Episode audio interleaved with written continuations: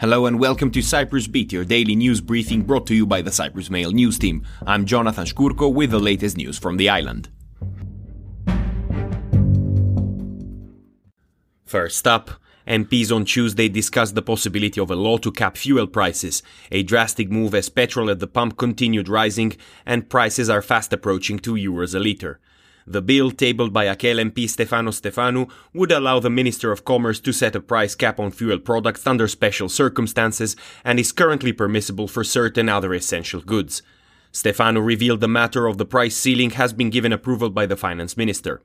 But some officials meanwhile warned that tinkering with prices might lead to shortages. The discussion came as prices at the pump inched over closer to 2 euros a litre. In election news, DICO and presidential candidate Nikos Christodoulides on Tuesday moved a step closer to solidifying their cooperation for the February vote, with the junior opposition party expected to announce its final decision on Sunday. DICO leader Nicolas Papadopoulos met Christodoulides at the party's offices and both said they had discussed a wide array of important topics, with Christodoulides set to reply to DICO by today over some of their concerns. Papadopoulos said that DICO's executive office on Wednesday will have at its disposal all the relevant criteria on which to decide how to proceed. That will pave the way towards a central committee on Sunday, which will make the final decisions on the presidential elections, he said. In other election news, the latest candidate to throw his hat into the ring promised to campaign for the abolition of all COVID 19 measures. Alexios Savidis, president of the teachers branch of trade union Isotita, said his pre-election pledges to abolish all the illegal measures that were adopted on the pretext of the existence of the virus and all the prosecutions and fines will be expunged forever. Savidis is also promising to take measures to eradicate illegal migration, to protect the average citizen, employee, trader, and self-employed individual, and to fight for a truly just society with respect to tradition and our heritage.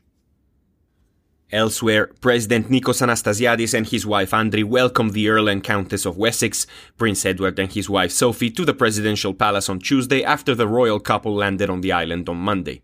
In his speech, Anastasiades underlined the excellent relations between Cyprus and the UK, constantly strengthening and developing.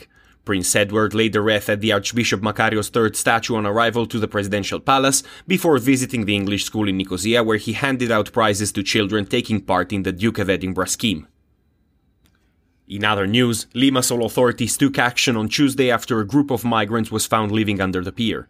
Photos showed the young migrants living under the pier with clothes scattered on large rocks, but also pieces of clothing hanging from the pier itself. Reports said the migrants were from Nigeria and that some of them have not applied for asylum. Deputy Mayor of Limassol Neophytos Haralambous said as soon as the municipality was informed, a competent official visited the site together with a police officer. Their data was taken and they were offered food and other help. And finally, a man was sentenced to 11 years in jail on Tuesday for sexually abusing the underage daughter of his partner for three years. The Paphos Criminal Court imposed concurrent prison sentences of up to 11 years on the man who on May 30 was found guilty of several charges of sexual abuse of a child and of domestic violence.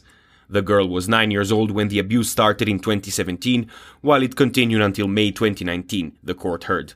She was the daughter of his partner, and they were living together. In imposing the sentence, the judge considered the need for deterrence due to the rise of sexual abuse of children.